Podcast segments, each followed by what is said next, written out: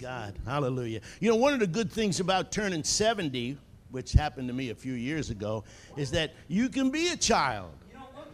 I'm in my second childhood. You know what's good about it? I got more money than I did when I was going through the first time.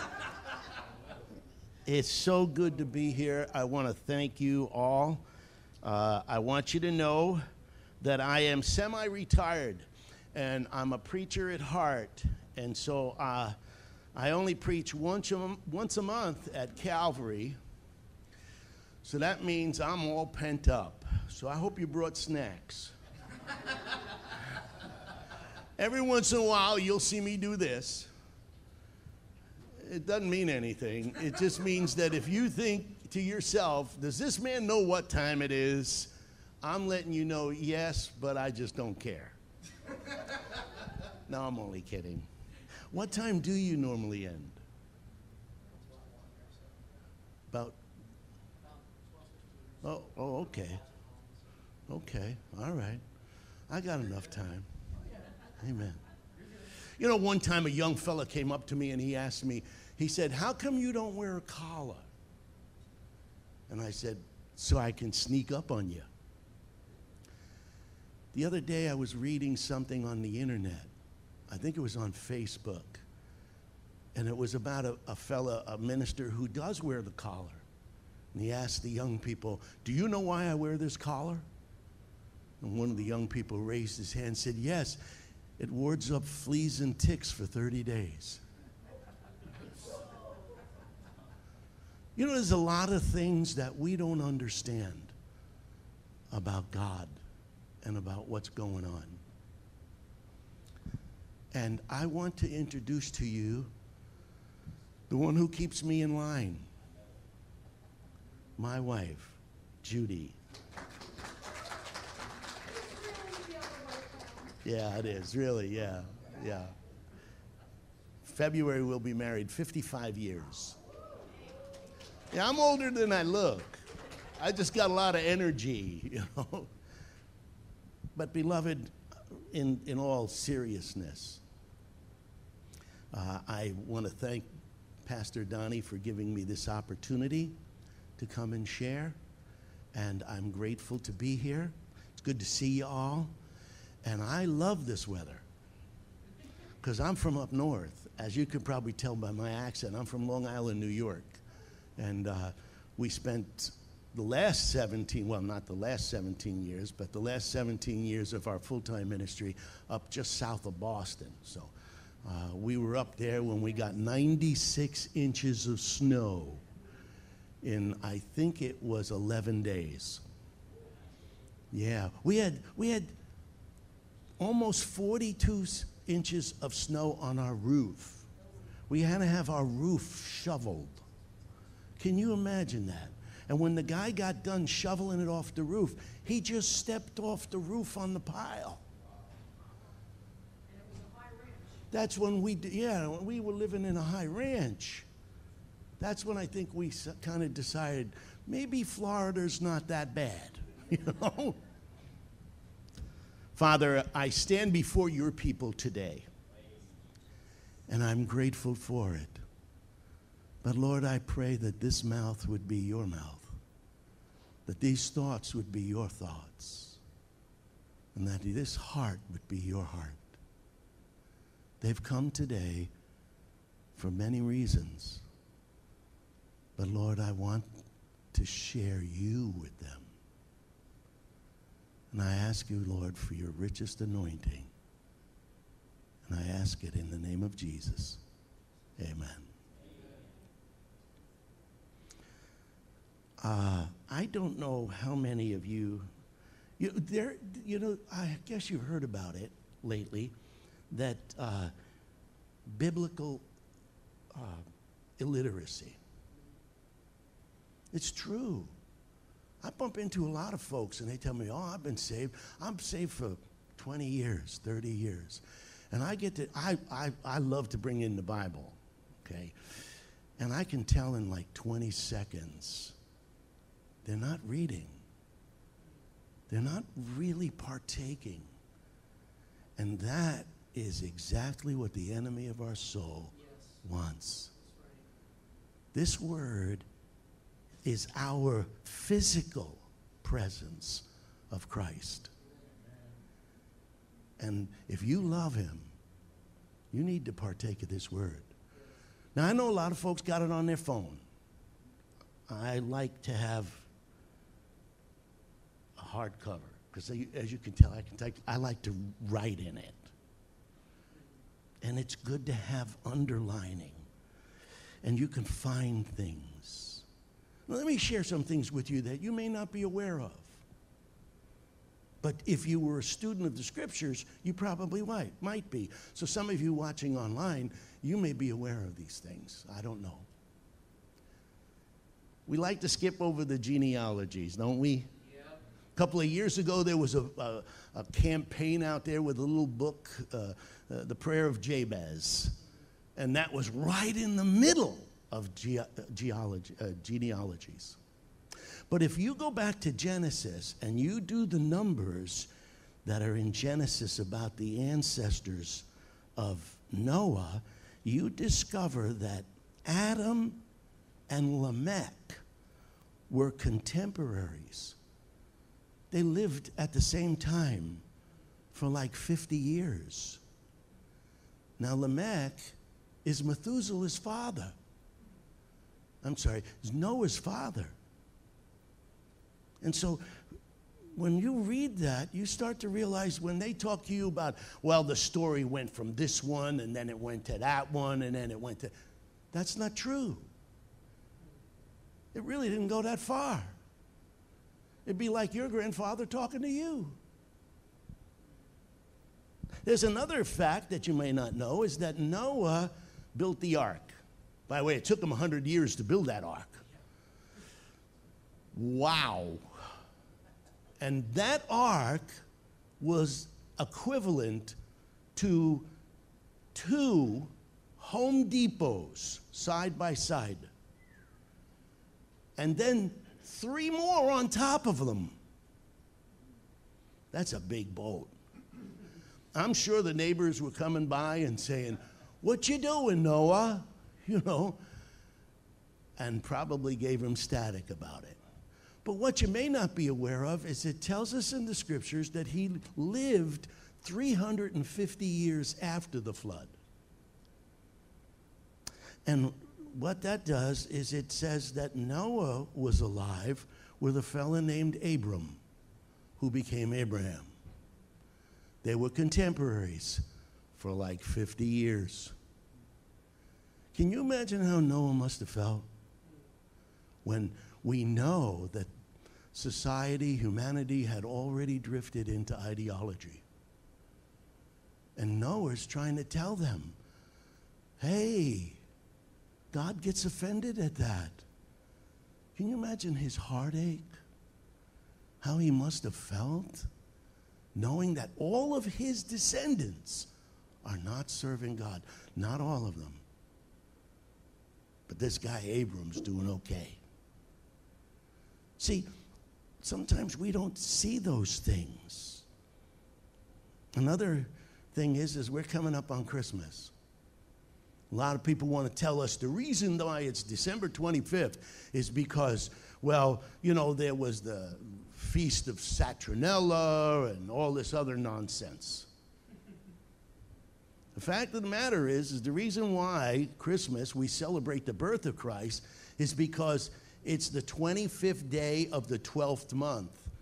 And in the Jewish sacred calendar, on the 25th day of Kislev, the 12th month, is when the Maccabees had cleansed the temple and relit the menorah with the oil. And what did they do? They cleansed the temple and they lit the light. What did Jesus coming into this world do? He came to cleanse the temple and light the light. And so they decided, because even Jesus, if you look in your scriptures, if you go to John chapter 10, verse 22, you'll see that he was celebrating the festival of lights. Jesus celebrated Hanukkah. And so the people just said, well, you know, now we're Christians And we don't bow down to that temple, we bow down to Jesus. And that's why they said that we don't know the day he was born. And we're coming up on Thanksgiving. Yeah, it's my favorite holiday. It really is. I don't have to buy nobody nothing. I don't have to think of gifts or nothing. All I have to do is watch football and eat turkey and pumpkin pie. And I like that. This year we're going to visit our uh, niece and her husband and baby uh, up in Tennessee. We're going to be out in the woods in, in a log cabin type house, you know, and it's going to be nice. But it's not a national holiday, it's a biblical feast. The reason that the pilgrims started it was to give thanks to God. That's why it's called Thanksgiving. We give thanks to God for what He has given us throughout the year. But some people don't know that. Even people who are Christians don't understand it's their God. Well, frankly, enough of that. I guess you could see that. That's my handiwork up there. In a couple of minutes, you'll see a better one's handiwork. I did that at 9:10 this morning, uh, and frankly, I have to get back into things. I suppose. I hope I do. If you have your Bible or if you have it on the phone, would you join me in chapter 11 of Hebrews? Chapter 11 of Hebrews. Many of you know the beginning of this verse, this chapter.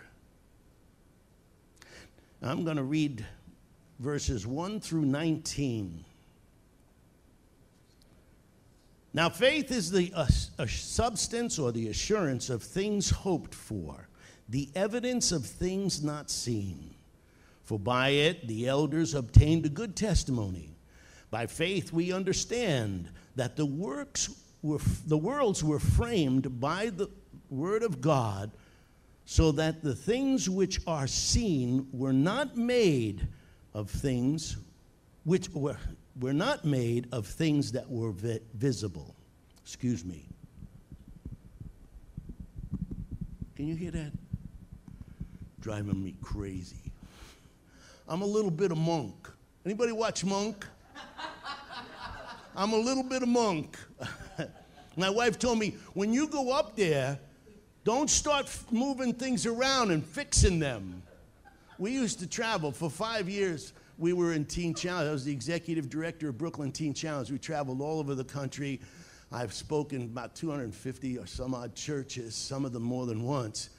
And I'd say in about 100 of them, I would be rearranging things, you know. And, yeah, and she, I'd, I'd all of a sudden look over it and she'd be going, you know, telling me, no, no, don't do that. Excuse me. But uh, I'm going to try not to have that noise. By faith, Abel offered to God a more excellent sacrifice than Cain, through which he obtained witness that he was righteous. God testified of his gifts, and through it, he, being dead, still speaks. By faith, Enoch was translated so that he did not see death and was not found because God had translated him. For before this translation, he had this testimony that he pleased God. But without faith, it is impossible to please God, please him or God. For he who comes to God must believe that he is, and that he is a rewarder of those who diligently seek him. By faith, Noah, being divinely warned of things not yet seen, moved with godly fear, prepared an ark for the saving of his household, by which he condemned the world and became heir of the righteousness which is according to faith. By faith, Abraham obeyed when he was called to go out and to the place which he would afterward receive as an inheritance. And he went out, not knowing where he was going. By faith, he sojourned in a land of promise, as in a foreign country, dwelling in tents with Isaac and Jacob, the heirs of him, of the, with him of the same promise. For he waited for the city which was, has its foundation, whose builder and maker is God. By faith, Sarah herself also received strength to conceive seed, and she bore a child when she was past the age, because she judged him faithful who had promised. Therefore, from one man, and him as good as dead, were born as many as the stars of the sky, in multitude, innumerable as the sand which is by the seashore. These are all dead in faith, not having received the promise, but having seen them afar off, were assured of them, embraced them, and confessed that they were strangers and pilgrims on the earth. For those who say such things declare plainly that they seek a homeland, and truly, if they had called to mind that country from which they had come out, they would have had opportunity to return. But now they desire a better, that is, a heavenly country. Therefore, God is not ashamed to be called their God, for he has prepared a city for them.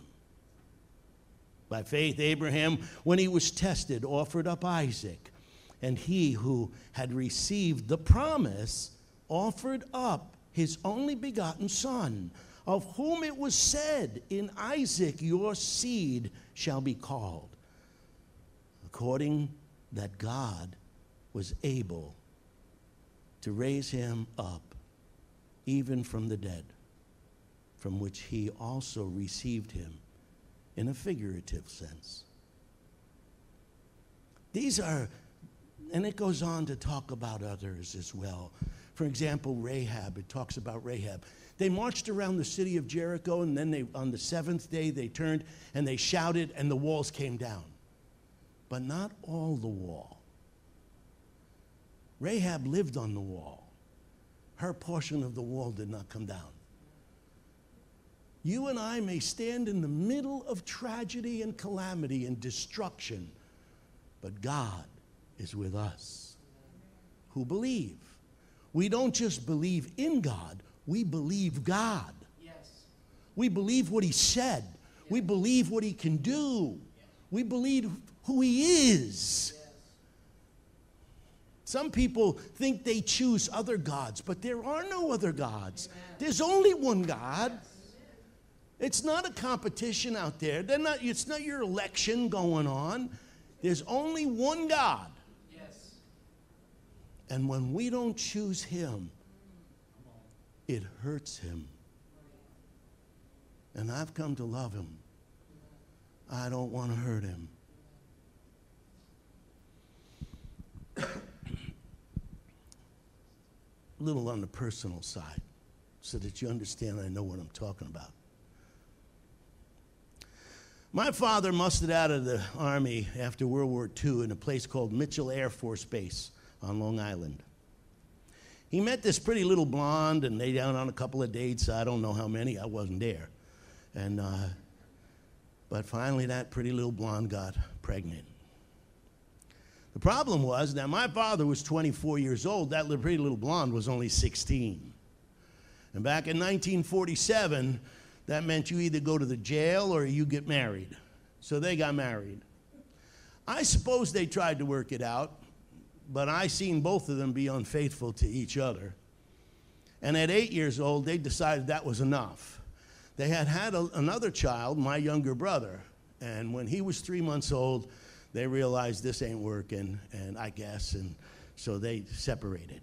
I went with my mother, and she dropped me off at about, I don't know, 4.30, 5 o'clock in the morning in front of my grandparents' house in Hicksville, Long Island.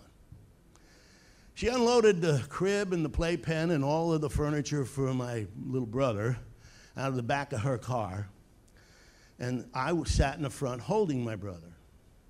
Then she opened the door and she told me, I hate your guts. I don't ever want to see you again.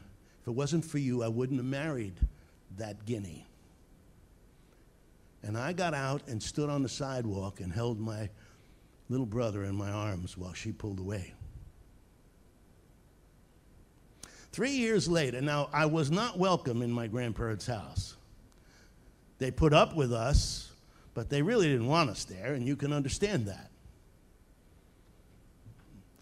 Uh, three years later, when I was 11, my father had finally gotten custody of my brother and I through the divorce. Oh, thank you. and uh, we went to live with him. School had started, and it was like the second or third week of school, and I got up late to catch the bus, and I wasn't able to roll. I don't know how many of you ever know what a roll rollaway bed is. You kind of fold it up, and then you put your bedspread over it. Well, I didn't have time to do that, and I got out. When I got home from school, my father said, How come you didn't do your chores? I told him why. He said, Listen, I don't know you're even my son. I don't care what happens to you. I set this apartment up for your brother. I know he's mine. He said, If you don't do your chores, you don't live here. You understand? I left that day and went to live in the woods. I lived in the woods till, I don't know, sometime I suppose in November. The leaves were falling off the trees and I had a little fire going, see? And somebody thought the forest was on fire. So they called the fire department all of a sudden this guy comes riding in, this Mountie comes riding in on this horse, right? And I look up at him and he looks down at me and he said, What are you doing? And I said, Nothing. I'm wondering, oh boy, what's going to happen now, you know? Well, they took me into custody and they tried to find somebody to come and get me. I sat in this office when another trooper called that trooper out shut the door, but I could still hear him. He said, I finally got a hold of this guy's father. He said, Nobody wants this kid. And this kid has not even been reported missing. That's how I grew up. I grew up insecure, which made me angry, which made me mad, which made me bad. If you would have met me when I was 16, 17 years old, you wouldn't want to know me. I was the type of kid when I walked down the block, other parents called their kids in. I didn't hurt nobody, but I was dangerous. I wanted to be a hitman. Honestly, I wanted to be a hitman because I hated my parents. I hated everybody. Pay me money and I'll kill them. Hard to understand that, isn't it? But then I met a pretty little blonde.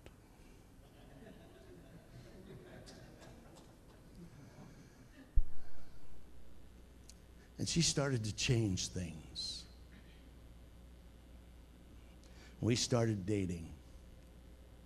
We've been together ever since. But I still wasn't a very good man. I still was uh, focused on the wrong things. And uh, I was faithful to my wife, never beat my wife, never cheated on her, I never beat my kids. But anybody else, I don't care. This nose has been broken three times. I wasn't always the toughest, I was just the craziest. and so, uh, finally, I, I, I became a real estate broker. I wanted to be rich. And I reached my goal. And I realized I'm still that insecure, frightened, angry little guy. And that threw me into a complete tizzy. I went back out on the water because before I was a real estate broker, I was a commercial fisherman. I went back out on the water, and one day I just decided I can't take it anymore. I want to die. There's no use for me to live. I'm an intrusion into the world.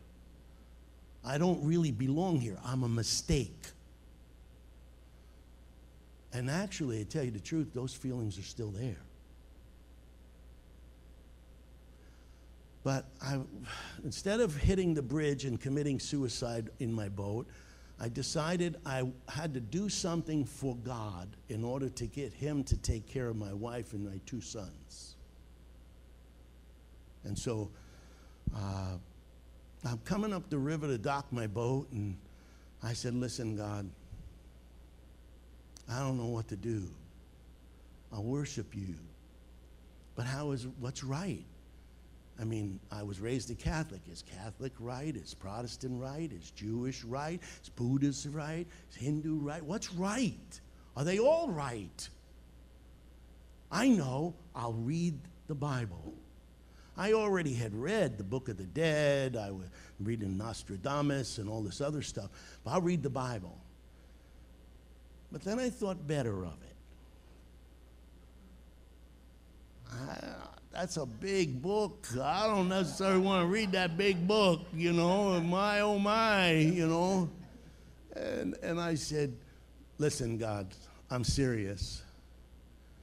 I don't want to live no more. If you can do something with my life, I don't care what it is. Just get me out of here. Get me out of this. I believe you're there, God. And I'm tired of this. So do with me what you want. Now, I wish I could tell you the sky parted and I heard angels sing, but that's not what happened. I was tying up my boat, and I suddenly realized there was a feeling that I had never felt before. I identified it as peace. I couldn't, I didn't know what to make of it. I liked it, but I didn't know what to make of it. I drove all the way home, which was about 35 minutes that way, and I pulled into the house and uh, walked in the front door, and my, she was cooking dinner, and she backed up. She said, "Oh, good, you're home." She's making dinner, and I'm kicking off my boots, you know, because I was out in the boat, and uh, she she looked back. She said, "Are you okay?" I said, "Yeah." Why? She said, you look different. I didn't know I looked different. At the time, I was the chairman of a Baymen's uh, Association. We had many members, and we were meeting in a bar, and I didn't want to meet in the bar anymore. So I mentioned to the executive committee sitting at the table, I don't want to meet here anymore. We need to find another venue. And they, they didn't want to do that because all these other guys drinking, they got their drinks for free but I'm not drinking anymore. And I didn't realize that I wasn't drinking anymore. I'm only buying Diet Coke and Diet, well, I'm getting it for free, you know.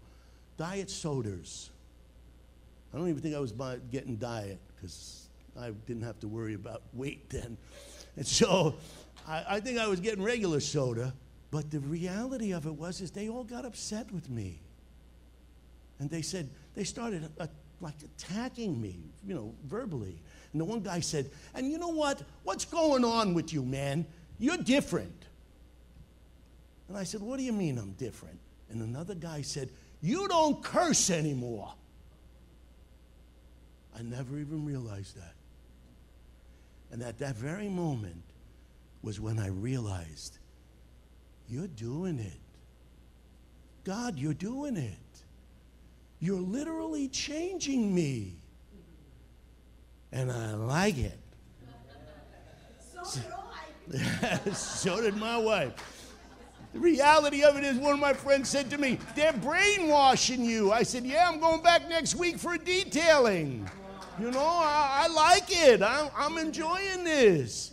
But you know what? I got a Bible. I stole my Bible from a hotel room. And I read it all the way through. Now, see, I was a stupid Christian. I read page one, two, three, right on back to 1285. I didn't jump around. I just read it right through. But it was hard. It was King James. I got into a conversation. Somebody told me you could get a, a more contemporary language in, in a bookstore. I said, bookstores sell Bibles? They're sacred books, you know. And sure enough, I went and I got myself a, a, an English Standard Version. Oh, I loved it. But it was a Catholic Bible. I hit Malachi, and I'm, boy, I'm doing great. I drift into the Apocrypha and the Deuterocanonicals, and I'm wondering what happened here. I went from Shakespeare to Marvel Comics. What's going on? And then I hit Matthew, and I'm right back there. Beautiful. So I'm a little confused. And I decide I got to get another Bible. Somebody told me that there were stores that sold just Bibles and Christian stuff. Now, understand this I'm not going to church. So I go to that store, I got an open Bible. And once again, I read that one right through, this time with my two sons. So we read through the Bible, we did the studies that were in the open Bible, we had a good time. And then one day, reading, as a matter of fact, could you put that other slide that you made up, brother? I, I was reading the scriptures for the first time, and I came across this scripture. I have been crucified with Christ. It is no longer I who live, but Christ lives in me. And the life which I now live in the flesh, I live by faith in the Son of God, who loved me and gave himself for me. And the first time I read that, it was, that's me. That's how I feel. That's what's happening. Thank you, God. Well, after the third time reading the Bible, the Lord said, Okay, you really believe? You have to go to church and you have to tithe. I said, Lord, I don't want to give, I don't know what they're going to do with my money. Oh, I know. They could take my money and do all kinds of things with it. He said, That's not for you to decide. You show me that you trust me, you tithe. What they do with it, I'll deal with them. And he kept telling me, Go to that little white church over there. I don't want to go to that little white church. It's not big, not much bigger than a garage. The lawn is tattered. Looks like the windows are dirty. I don't want to go there. But I stepped across the threshold of the assemblies of God, Shirley Assembly of God. I felt like I was home. That was it. The first two services, I cried my eyes out. You know why? I thought I was the only nut in the world. I found out there were a lot of nuts. And I was glad I was not alone. I watched, we are watching reruns of Star Trek. And uh, on Deep Space Nine, there's a character called Odo. He's a changeling. I can see not many of you watch this, do you? Anyway, he was, he was all alone. He thought he was all alone, and then he found that he was not alone. And I, that episode. Do you ever notice? I don't know about you, but we started streaming. So we're watching stuff that was on demand, right? And a lot of the programs have already aired, they're off the air. You know, they run their seasons and that's it. And you know what I noticed? when you watch a, a, a, a, program while it's in season and for the first time, when something happens to the main character, the first thought that comes to my mind is, are they taking him off? Are they removing that character from the show? Is there going to be any more show?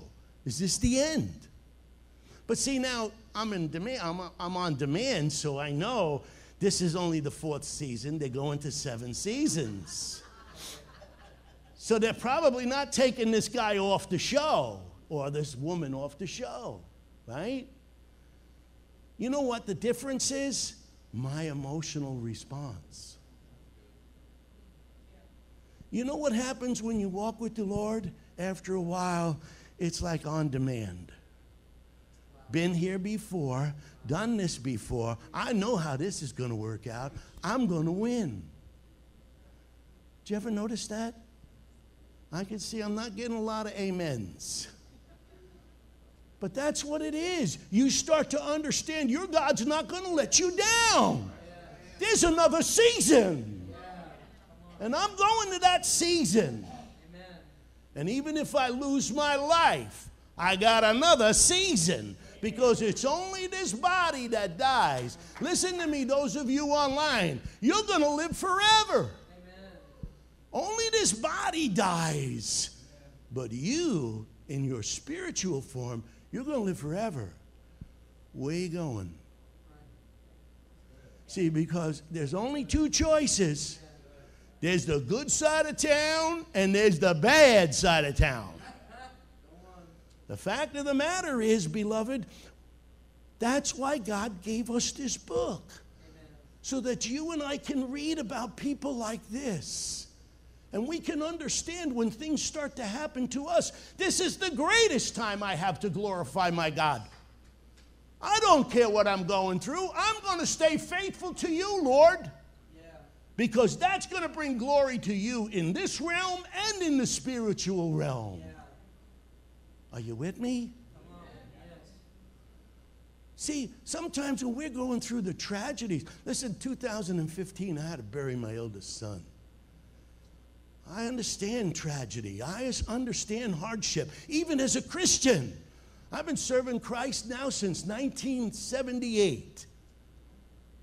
I understand. I've been through a few trials, but He has never let me down. I took a ministry that when I didn't find out till after I got there, they were a $433,000 annual debt. Can you imagine that figure? I didn't think I'd ever earn that much in my whole life. I stood at the window and watched the students walking up the aisle, started to cry my eyes out. I said, Lord, I can't do this. I don't know how to do this. I'm just the pastor of a small little church. What did you do to me? I can't do it. And it was like there was a voice right in the room said, I know you can't do it. You follow me. And that's what I did. Five years later, they had a balanced budget. We improved. We improved the campus by almost $400,000. And we were putting money in the savings account, and we were tithing. Amen. The ministry was tithing. Beloved, you don't have anything to worry when you go out those doors. But you're not going to really get that embedded in your spirit unless you read this book over and over and over. I've read through this Bible now. My wife and I, every, every morning, we get together, we pray, and when we read the scriptures, she reads five verses, I read five verses. We read that one year Bible. I don't know if you ever heard of it. Right? We read the one year Bible every day. We did it this morning too. The other day we were reading and we came across this part about Sarah. Now, all of these times, and I've probably read through the Bible at least, I've read through the Bible 50, 60 times. From page one on. Okay? And I used to always think to myself, what's the big deal? Sarah's having a baby. A lot of women have babies. Why is it such that he's giving her credit? You know, that this is such an important thing in her faith. And then this, the other morning, he realized back in her day, parent, women died of childbirth quite often. And they were women in their prime. This woman's in her 90s but she trusted God. Those of you who are senior citizens, He's not done with you. If you're still here, you got work to do. Get about it.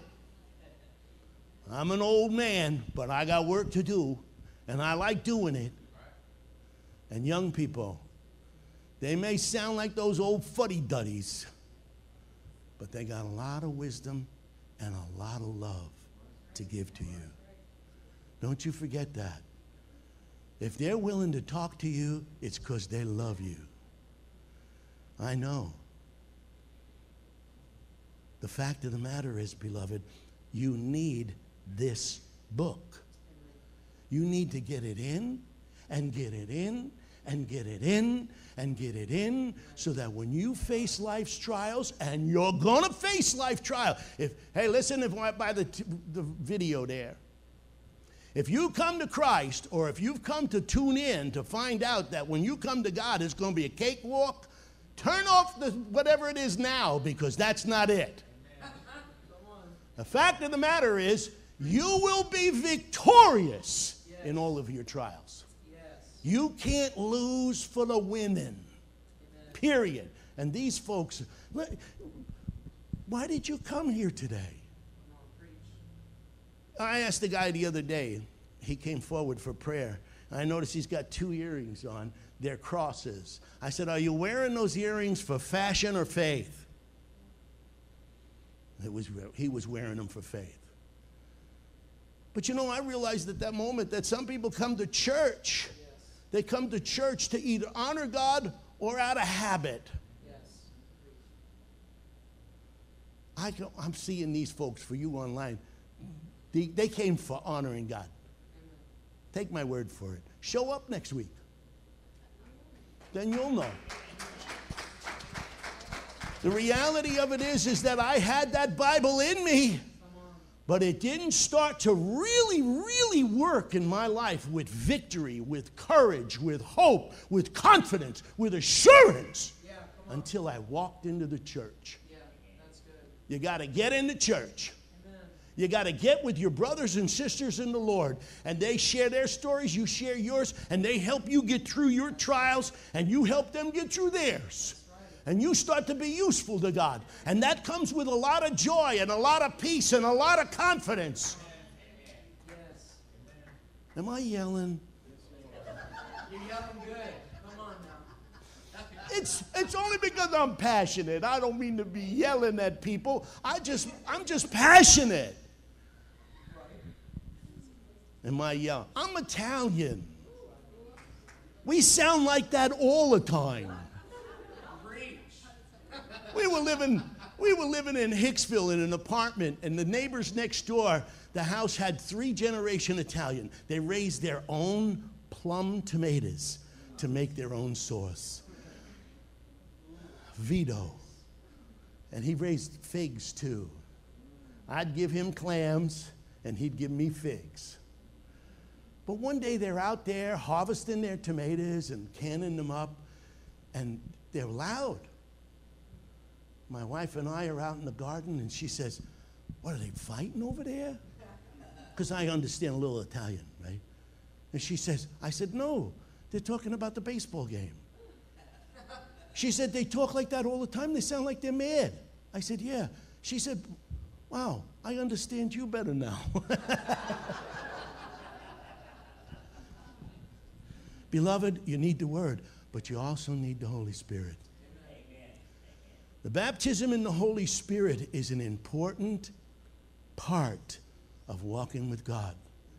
You know why? I've never met Ronald Reagan. So I believe Ronald Reagan lived. I'm picking him for no particular reason. But if I met him, I'd know him better, wouldn't I? Right? You meet somebody, even if it's only briefly for a minute, you know them a little bit better than you would if you had never met them at all. When you, we say when you get saved, you're meeting Christ, and you are to a certain point. But when you're baptized in the Holy Spirit, you're meeting God. I don't know about you, but when I was baptized in the Holy Spirit, it was probably the most convincing event in my life that God is not dead, He is alive. And what I believed in that verse is true. He's in me. See, when we get saved, when we come to the Lord and we ask the Lord for forgiveness, He cleanses us. And the Holy Spirit comes in. He starts to change you like He did to me. Changed my language, changed what I was drinking, right? But when I got baptized in the Holy Spirit, you know what happened? I realized that God really loved me. I mean, if He didn't, why would He meet with me? If you haven't been baptized in the Holy Spirit, you need to seek it.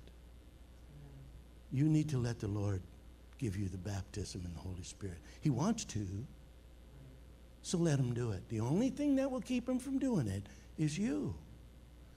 When I first, I wanted the baptism in the Holy Spirit, but when I got to the church and, and uh, I'm, it was, I'll never forget it, it was a Sunday night.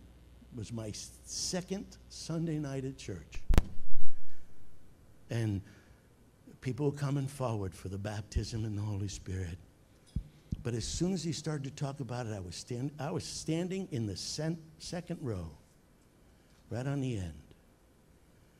And I'm, I'm praying, I'm praising God. And all of a sudden I went, what's that? and then I realized, what did I do? I'm sorry, Lord. Please forgive me. I won't do that again. But I did. Sunday night, I came back, same thing, did the same thing. But at the close of the service, there was an altar call, and I went forward.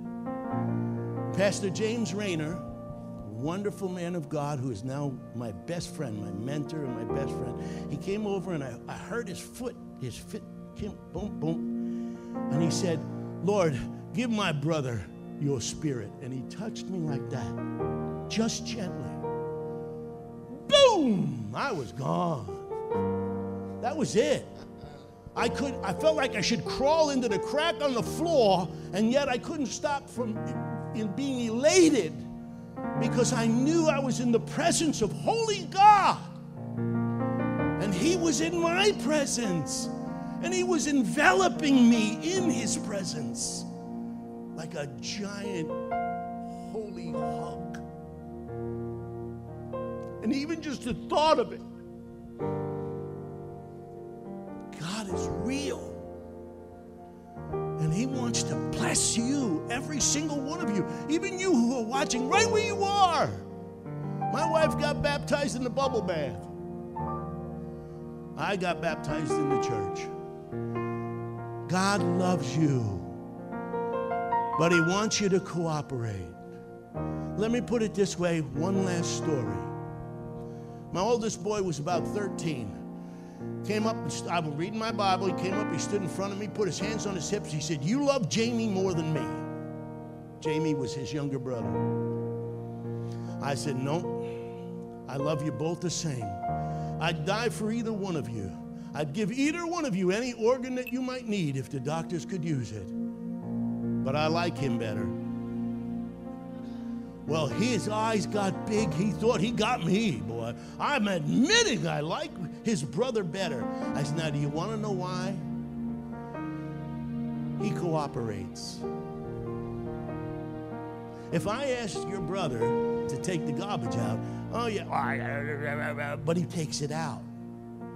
If I ask you to take it out, a lot of times you'll say, okay, Dad, but you never do it. You don't mow the lawn. You give me static and stress every way I turn. He doesn't. I like him better. You want me to like you the same as I like him? Cooperate. See, I'm Italian.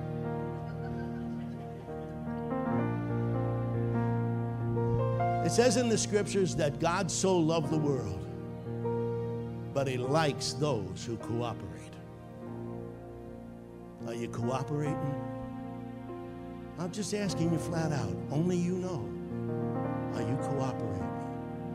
Are you growing in your knowledge and understanding of your God? Are you allowing the Holy Spirit to work in your life and guide you through the maze of all the confusion out there? Are you living with the assurance that God does love me, but He also likes me? That's the question.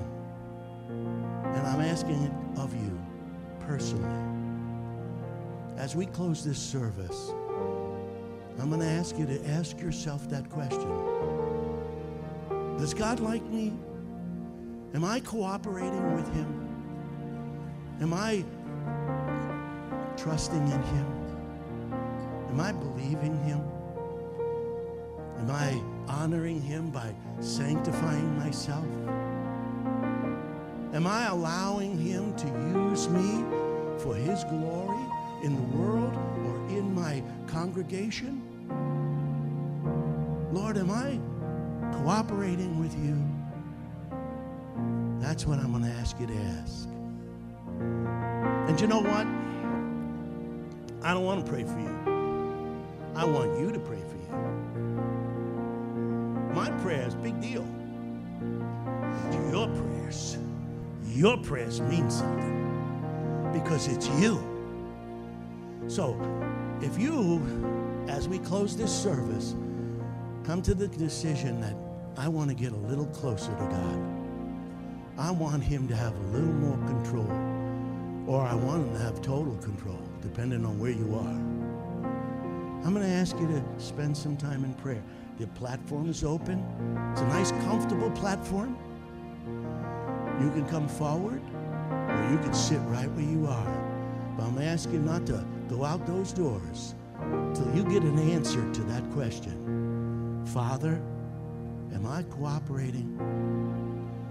And if he says no, then you ask him another question. What's got to change so that I do? That's why you came, isn't it? Didn't you come so that you could be more pleasing to God? Didn't you come to get him to know him a little more? I hope you did. Father, as we close this time together and our brother plays this wonderful music, I pray for your spirit to move in this room. And that, Lord, you would touch each and every one of us, including me, Lord. Am I cooperating with you, Lord? Lord, I believe in my deepest spirit that I love you. But am I cooperating with you? Am I living my life the way you want me to live my life? Holy Father, in Jesus' name, let each and every one of us know this. And as we close this service, Lord, as the, the brother, Pastor Donnie and, and Rhonda and everyone who's traveling, we pray that you keep them safe in their travels. Bring them home to their family in this church safely and refreshed. And Lord, we'll give you the glory and the honor for it. In Jesus' name, amen.